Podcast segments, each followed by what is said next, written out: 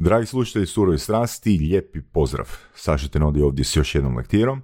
Danas obrađujem knjigu na temu pregovaranja, koja je naslovljena Never Split the Difference, autora Krisa Vosa. Ne postoji neki zgodan prevod na hrvatski, pa zato ostavljam naslov Never Split the Difference. Radi se o osobi koja je nekoliko desetljeća radila kao pregovarač e, za FBI, a ono što mi je bilo posebno zanimljivo u knjizi je e, početak Krisa Vosa. Znači, on nije imao diplomu iz psihologije ili sociologije ili bilo čega sličnog, a htio je biti pregovarač za talačke situacije. I e, kako je došao do toga?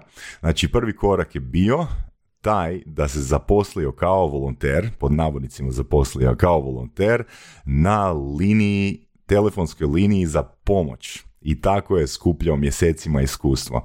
I kad je došao trenutak da se odluči ko će otići na dodatno usavršavanje, na edukaciju za pregovarača FBI-a, Chris je zapravo se zbog tog iskustva istaknuo kao izbor broj jedan, unatoč tome što je bilo prijava oni koji su imali e, certifikate, koji su imali iskustvo u psihologiji, sociologiji i tako dalje.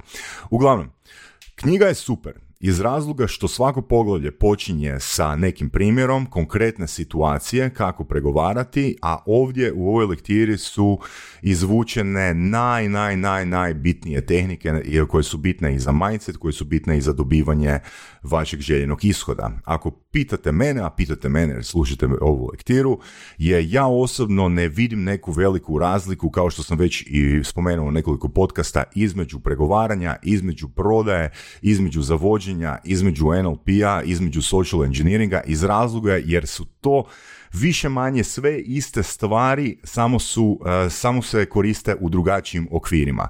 No, u svakoj knjizi, u svakoj tehnici ili metodologiji možete naći barem jednu ono tehniku, barem jedan primjer kako se nešto koristi na drugačiji način i zato su ovakve knjige i ovakva edukacija stvarno kvalitetne i stvarno bitne. A na kraju krajeva opet Učenje stvari u komunikacije je i mentalna higijena. Ponekad se samo treba podsjetiti stvari koje smo već naučili, koje smo isprobali, a možda ih neko vrijeme nismo koristili.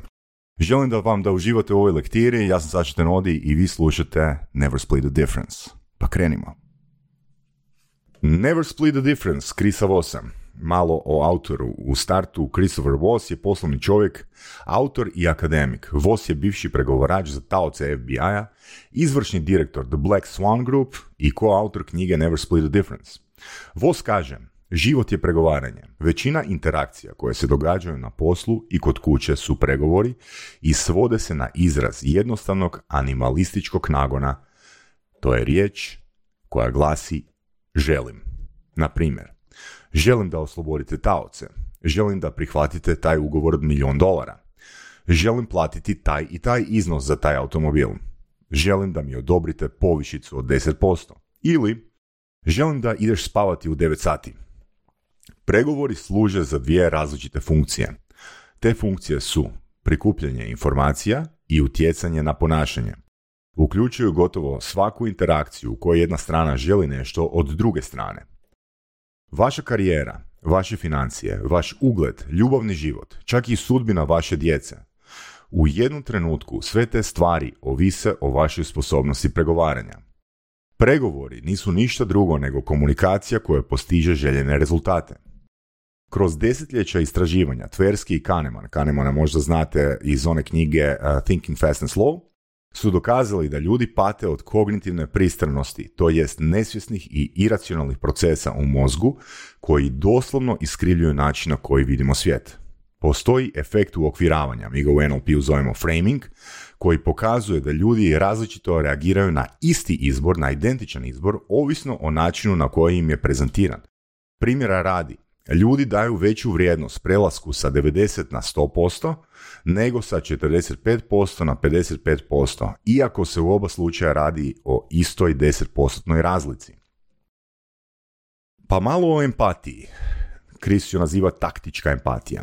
Općenito, empatija je sposobnost prepoznavanja perspektive sugovornika i verbalizacija istoga. To je akademski način da kažete da empatija obraća pažnju na drugo ljudsko biće, pitajući se što ta osoba osjeća. Nakon što primijetite neku emociju koju želite istaknuti, sljedeći korak je etiketiranje, labeling. Etiketiranje može biti izjava ili pitanje. Razlika je samo u tome hoćete li rečenicu završiti uzlaznom ili siloznom putanjom glasa. No bez obzira kako završavaju, naljepnice, odnosno etikete, gotovo uvijek počinju otprilike istim riječima. Uh, podsjetnik za NLP-evce, ovaj, uh, ovi obraci se zovu analogne oznake. Znači, riječi su poput čini se kao, zvuči kao, izgleda kao da. Primijetite razliku u odnosu na dvije fraze. Znači, rečenica koja počinje sa zvuči kao u odnosu na rečenicu čujem da ima odstupanje iz razloga što u drugom primjeru čujem da se, ajmo reći, pojavljuje ta riječ ja. Ja čujem da. I riječ ja zvuči napadno, kaže Vos. I kad kažete ja, to govori da ste više zainteresirani za sebe nego za drugu osobu i zbog toga preuzimate osobnu odgovornost za sljedeće riječi i za uvredu koju može prouzročiti. Ali, kada etiketiranjem izrazite neku neutralnu izjavu o razumijevanju, ona potiče sugovornika da reagira. Obično će sugovornik dati duži odgovor nego samo da ili ne. A ako se ne slažu s izjavom, i to je u redu, uvijek se možete izvući i reći ja nisam rekao da je to uistinu tako, samo sam rekao da se tako čini. Posljednje pravilo etiketiranja je tišina. Jednom kada izgovorite rečenicu, budite tihi i slušajte.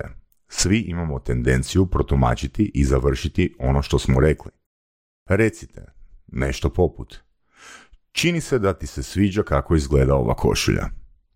Specifičnim pitanjem poput zašto si kupio tu košulju, osoba može dobiti dojam da je se napada, ali moć etiketiranja je što poziva drugu osobu da se otkrije. Započnite razgovor i stavite etiketu na osjećaje druge osobe. Nije važno da li razgovarate s poštarom ili desetgodišnjim djetetom. I nakon što ste postavili etiketu, ušutite i pustite da etiketa odradi svoje. Vos kaže, ne je odluka, često privremena, za održavanje statusa quo. Promjene su zastrašujuće, a odgovor ne pruža malu zaštitu od toga. Jim Camp u svojoj knjizi Počnite s ne, to je također još jedna knjiga na temu pregovaranja koju ćemo vjerojatno obraditi, savjetuje čitatelju da svom protivniku dozvoli da kaže ne od samog početka pregovora. Jim to naziva pravom na veto. Primjećuje da će se ljudi boriti do smrti kako bi zadržali svoje pravo da kažu ne, stoga im dajte to pravo i pregovaračko okruženje će postati konstruktivnije i ugodnije u istom trenutku. Sve se svodi na duboku i univerzalnu ljudsku potrebu za autonomijom.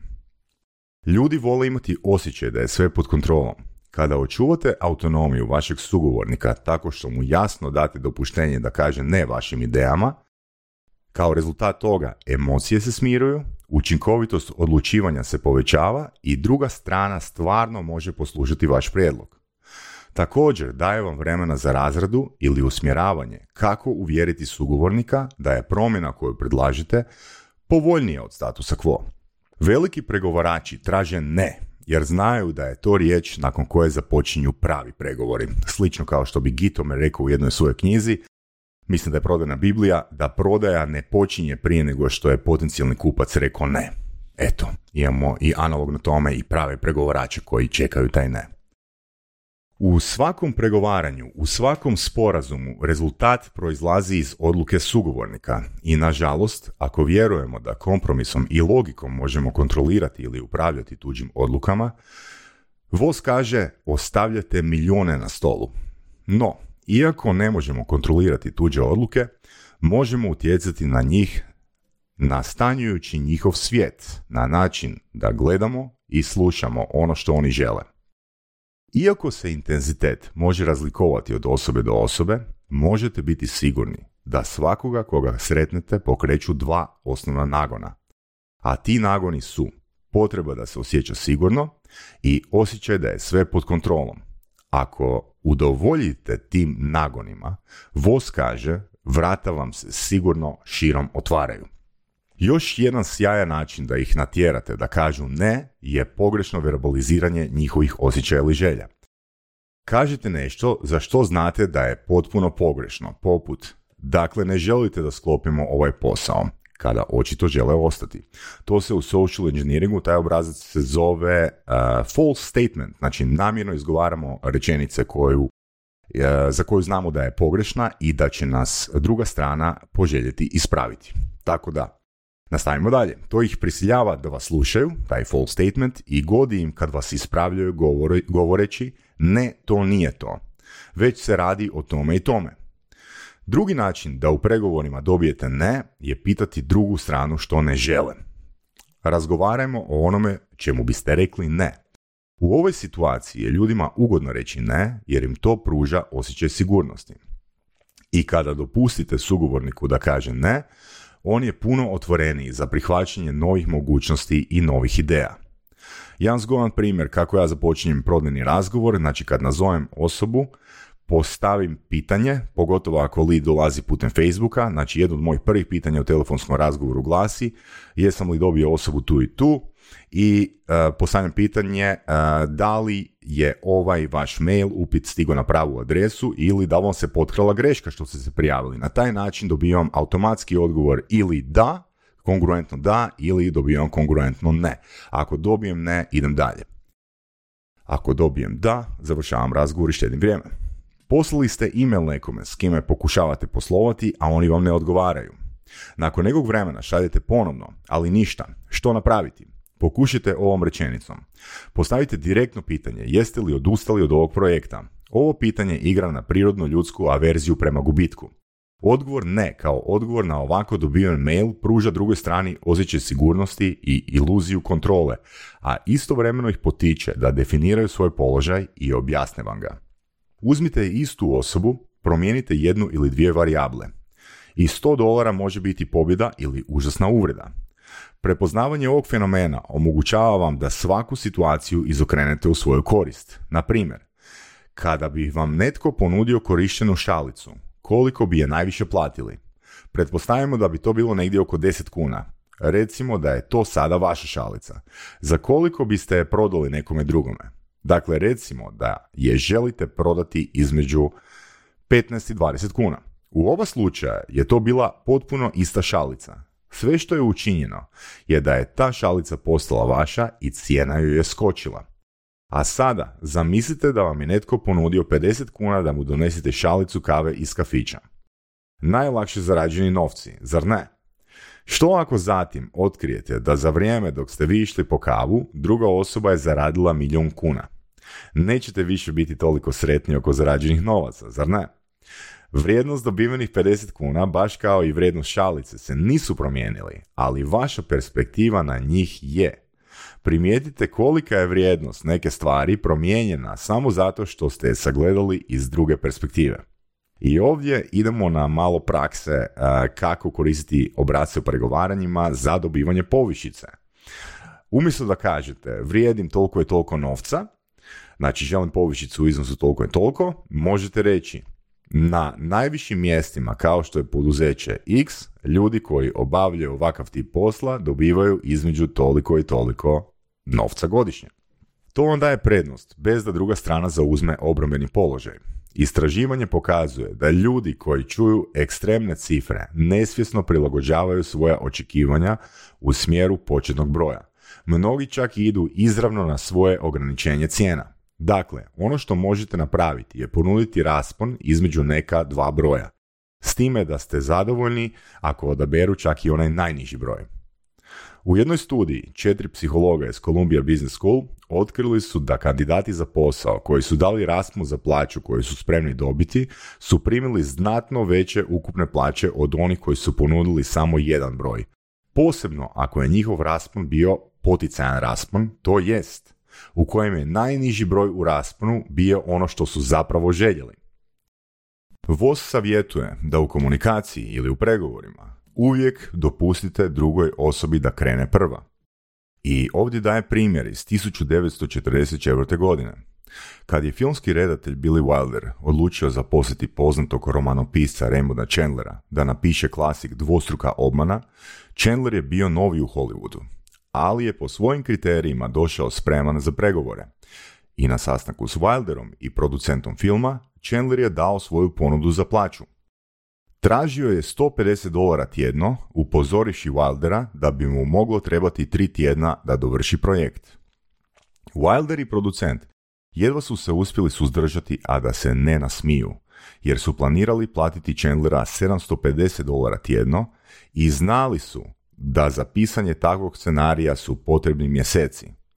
Srećom po Chandlera, Wilder i producent su više cijenili odnos s njim nego li nekoliko stotina dolara, pa su se sažalili nad njim i nazvali agenta koji će zastupati Chandlera u budućim pregovorima.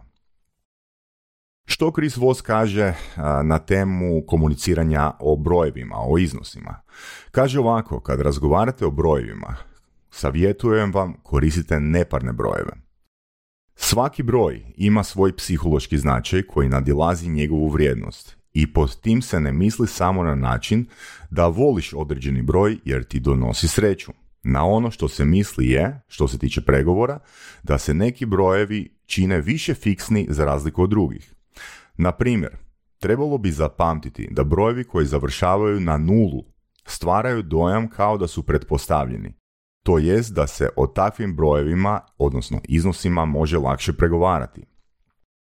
Sve što trebate napraviti, kaže Voss, je učiniti ih da zvuče manje okruglo. Recimo, iznos 37.263 kuna ili dolara ili eura. Kada tako specifično postavite brojku iznos, ostavljate dojam kao da ste do te brojke došli promišljenim proračunom. Takvi se brojevi smatraju ozbiljnima i stalnima za vašeg sugovornika i zato ih upotrebljavajte kako biste se rijeđe dovodili u situaciju pregovora s vašim klijentima. VOS uzima još jedan primjer kako pregovarati o plaći i spominje nešto što zove pristojna upornost. Ne upornost, nego pristojna upornost. I kaže da je pristojna upornost vrsta emocionalnog sidrenja koje stvara empatiju sa šefom i gradi pravo psihološko okruženje za konstruktivnu raspravu. Započnite razgovor za posao ili za povišicu sa stvarima koje nemaju veze s novcem. I što više govorite o sporednim uvjetima, na primjer dodatni dani godišnjeg odmora, veća je vjerojatnost da ćete čuti čitav niz drugih mogućnosti koje vam vaš poslodavac može ponuditi. Jer ako ne mogu udovoljiti vašim zahtjevima, pokušat će to nadoknaditi povećanje vaše plaće. I zato je dobro pročitati ovu knjigu, jer knjiga u svakom poglavlju ima pregrš primjera kako se ovi obrazci koriste. Ovdje konkretno je primjer zaposlenice koja je baš tražila dodatne dane godišnjeg i onda joj je bila ponuđena veća plaća jer je politika firme bila da je godišnji u točno određenom broju dana. Kad nemaju drugu opciju, imaju s druge strane nezadovoljstvo radnika i onda imamo pregovarački alat, odnosno dodatnu vrijednost koju mogu dati je u vidu novca. I zato je to bilo uspješno. Još jedan primjer i pouka iz pregovaranja. Chris Voss je napravio pokus tako što je studente podijelio u parove. I sad, što se događalo? S jednoj osobi iz para, jednom studentu iz para bi dao 10 dolara. E sad, Student tada je morao ponuditi sugovorniku određenu količinu dolara. Znači, mogao je ponuditi 1 dolar, mogao je ponuditi 2, mogao je ponuditi 5, mogao je ponuditi 9. Cilj je bilo da druga strana prihvati taj iznos koji je ponuđen. Ako se drugi student složi s onim što je ponuđeno, student koji je ponudio novce dobiva ostatak. Na primjer, ako je ponudio 5 dolara i to je bilo prihvaćeno, 5 dolara uzima sebi. No ako student odbije ponudu, nitko ne dobiva ništa i 10 dolara se vraćaju vosu. No, bilo da pobjede i zadrže novac ili izgube i da ga moraju vratiti je nebitno. Važna je ponuda koju daju. U nečem što je jednostavno kao samo dijeljenje 10 dolara pronađenog novca, nema pravila oko toga što je fair ili što je racionalno. Zato jer je svaki student odlučivao 100% iracionalno i emocionalno. Zašto? Prvo, kako to da, ako su svi odlučivali razumno, bile su toliko različite ponude? Znači, netko bi ponudio 2 dolara, netko bi ponudio 5 dolara, netko bi ponudio 3 dolara. U tome i je stvar, nisu odlučivali razumno. Ako pristupite pregovorima, misleći da druga osoba razmišlja kao i vi, griješite. To je pouka iz NLP-a, mapa nije teritorij. To nije empatija, to je projekcija. Zašto studenti koji su dobili 10 dolara nisu ponudili samo 1 dolar drugoj strani, što bi za njih bila najracionalnija ponuda i nemoguća za odbiti od strane primatelja? Svatko tko je ponudio bilo koju drugu ponudu, znači dva ili više dolara, napravio je emocionalni izbor. Jer, tko bi odbio taj jedan dolar? Zar nije na kraju bolje imati jedan dolar nego ni jedan dolar? Drugim riječima, dok logiku koristite kako biste sebe urazumili u donošenju neke odluke, zapravo je vaše odlučivanje upravljeno emocijama, a ne racijom. I dolazimo do teme koja se zove, koja je naslovljena zrcaljenje. Zrcaljenje se još naziva i izopraksizam, a u osnovi je imitacija. Dakle, radi se o prilagodbi vanjskih ponašanja, znači naših vanjskih ponašanja sa sugovornikovim, kojima, kojima se međusobno kopiramo kako bismo se prilagodili, odnosno kako bismo lakše uspostavili rapo. Ili ti odnos jednostavnim jezikom. To možemo činiti pomoću govora, znači jezika, govora tijela, vokabulara, tempa i tona glasa.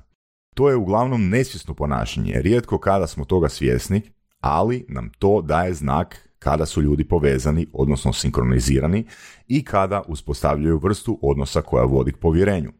To je fenomen, a u NLP-u to je tehnika koja slijedi osnovni biološki princip koji glasi Bojimo se različitog i povlačimo se u ono što nam je slično ili poznato.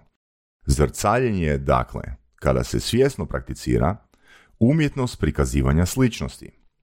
Jednom kada se naviknete na zrcaljenje, vidjet ćete zrcaljenje posvuda. Na primjer, parovi koji koračaju ulicom imaju sinkronizirane korake. Prijatelji dok razgovaraju u parku ili u kafiću oboje klimaju glavom ili prikrižuju noge u isto vrijeme. Ti su ljudi jednom riječju povezani. Iako je zrcaljenje najčešće povezano s oblicima neverbalne komunikacije, posebno govora tijela, kod pregovarača se zrcaljenje usredotočuje u većoj mjeri na riječi i malo na nešto drugo. Ne na govor tijela, ne na naglasak, ne na ton, znači samo riječi. Kaže Vos, kad ponovite posljednje tri riječi onoga što je netko upravo rekao, uvidjet ćete da je to nevjerojatno učinkovito. Ja to zovem digitalno usklađivanje. Ponavljajući ono što vam ljudi kažu, vi aktivirate zrcalni instinkt i vaš sugovornik neizbježno razrađuje ono što mu je upravo rečeno i počinje proces povezivanja. Kakva su pitanja u pregovorima? VOS ih naziva kalibrirajućim pitanjima i kaže da iskusni pregovarači gledaju što se nalazi u pozadini stavova, onoga što druga osoba zahtijeva i zarone u njihove temeljne porive, znači ono što ih tjera da žele to što žele, odnosno motivacije. Motivacije su ono što pregovarači žude saznati i čemu se nadaju da će otkriti kod sugovornika. Svaka je situacija jedinstvena, ali pravilnim odabirom kombinacije kalibrirajućih pitanja dovest ćete vašeg sugovornika do toga da vam otkrije informacije. A bitne informacije su koje želite saznati koje su njegove želje ili potrebe i istovremeno ga natjerati da vidi situaciju iz vaše perspektive. Kaže Voz da trebate imati u pripremi 3 do 5 kalibrirajućih pitanja za otkrivanje vrijednosti vašeg sugovornika. Učinkoviti pregovarači gledaju što se skriva iza tih želja. Imate skupinu što i kako pitanja koja ćete pronaći u gotovo svim situacijama. Pa evo nekoliko njih. Prvo, što pokušavamo ovime postići? Drugo, kako to da vam ovo predstavlja problem? Treće, kako ovo utječe na ostale stvari? Četvrto, što vam u ovom dogovoru predstavlja najveći izazov? I peto, kako se ovo uklapa u vaš željeni cilj? VOS nudi korake kako pregovarati preko maila ukoliko smatrate da vas druga strana nije pravedno isplatila. Prvi korak je krenite u pitanje s fokusom na ne za ponovno dobivanje kontakta ukoliko vam je vaša stranka prestala odgovarati, a pitanje može glasiti jeste li odustali od rješavanja ovog problema mirnim putem? I čekate odgovor. Drugi korak je, možete poslati mail koji glasi, čini se da smatrate da moj račun nije opravdan.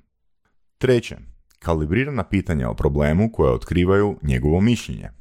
Glasi, na koji način ovaj račun krši naš dogovor? Četvrto, još pitanja koja su usmjerena na ne, a idu vam u korist. To mogu biti pitanja poput Smatrate li da sam vas u bilo kojem trenutku zavarao? Ili, želite li reći da nisam poštivao naš dogovor? Ili, želite li reći da sam vas iznevjerio? Peti korak je etiketiranje i zrcaljenje. I tu može ići pitanje poput čini se kao da imate osjećaj da je moj rad bio ispod vaših očekivanja. Šesto. Kalibrirano pitanje kao odgovor na bilo koju drugu ponudu osim isplate vašeg punog iznosa. Postavite pitanje na način da oni sami pokušaju snaći rješenje. Kako da to prihvatim? Jako zgodno pitanje. Ili, biste li vi na mom mjestu to prihvatili? Sedmo. Ako ništa od toga ne uspije, vrijeme je da gađate na njihov osjećaj kontrole i moći. I možete reći nešto poput ili napisati nešto poput Činite se kao tip osobe koja se ponosi načinom poslovanja i koja ima smisao ne samo za uspješan, nego i za efikasan biznis. Osmo. Napravili ste dugu stanku, a zatim imate još jedno pitanje usmjereno na odgovor ne. Pitanje glasi. Želite li da vas znaju kao nekog tko ne ispunjava svoje dogovore, svoje obećanja? I eto, i za kraj, imamo Vosova pravila za vrijeme pregovora. Pa krenimo od prvog pravila. Ne pokušavajte prisiliti svog protivnika da prizna da ste vi u pravu. Agresivno sučeljavanje je neprijatelj konstruktivnih pregovora. Drugo, izbjegavajte pitanja na koje je moguće odgovoriti sa da. Zahtijevaju malo razmišljanja i nadahnjuju ljudsku potrebu za reciprocitetom. Od vas će se očekivati da date nešto za uzvrat. Za više na temu reciprociteta poslušajte lektiru broj 1 Roberta Cialdinija. Treće pravilo. Postavljajte kalibrirana pitanja koja započinju riječima kako ili što, tako što implicitno pitate drugu stranu za pomoć. Ova pitanja daju iluzije kontrole drugoj strani i potiču ih da verbaliziraju svoja razmišljanja, otkrivajući vam važne informacije. Četvrto pravilo. Ne postavljajte pitanja koja započinju sa zašto. Zato što zašto uvijek zvuči optužujuće, kaže Vos. Nadalje, kalibrirajte svoja pitanja kako biste ih potaknuli na rješavanje vaših problema. Primjer pitanja je kako očekujete da vam toliko platim? Ovakva pitanja će ih potaknuti da troše svoju energiju na osmišljavanje rješenja umjesto vas. I zadnje pravilo, pregrizite jezik. Kada ste napadnuti za vrijeme pregovora, stanite i izbjegnite reagirati iz ljutnje, pod svaku cijenu. I ovime smo stigli do kraja još jedne lektire. Nadam se da ste imali koristi od ovih principa, od ovih pravila i od ovih primjera. E, želim vam da poslušate Čaldinija, kao što sam malo prije spomenuo, prva lektira, možda još zgodan primjer ili dobar prijedlog bi bilo poslušati lektiru Predictably Irrational. Sve u svemu, slušamo se dalje. E, hvala vam na slušanju ove lektire, ja sam Saša Tenodi i vi ste slušali Surove strasti broj 1 audio podcast u regiji. Slušajte nas i dalje.